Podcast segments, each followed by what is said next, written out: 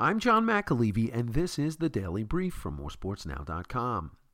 Happy Valentine's Day, New York Knicks fans.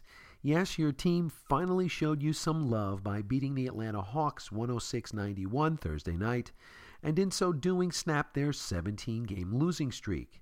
It has been quite a while since they have sent you sweet nothings. Amazingly, the Orange and Blue had not won a game since beating the Lakers in LA on January 4, and that was 42 days ago. Kristaps Porzingis was still the future of the franchise. Dennis Smith Jr., among others, were still Dallas Mavericks, and I was still just 50 years old. The franchise's previous longest single season losing streak was 16. That was set in 2014 15. But it's not all good news, however.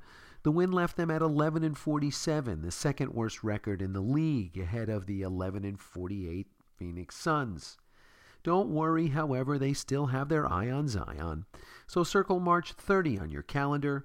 That is 43 days from now, and they host the Miami Heat at the world's most famous arena.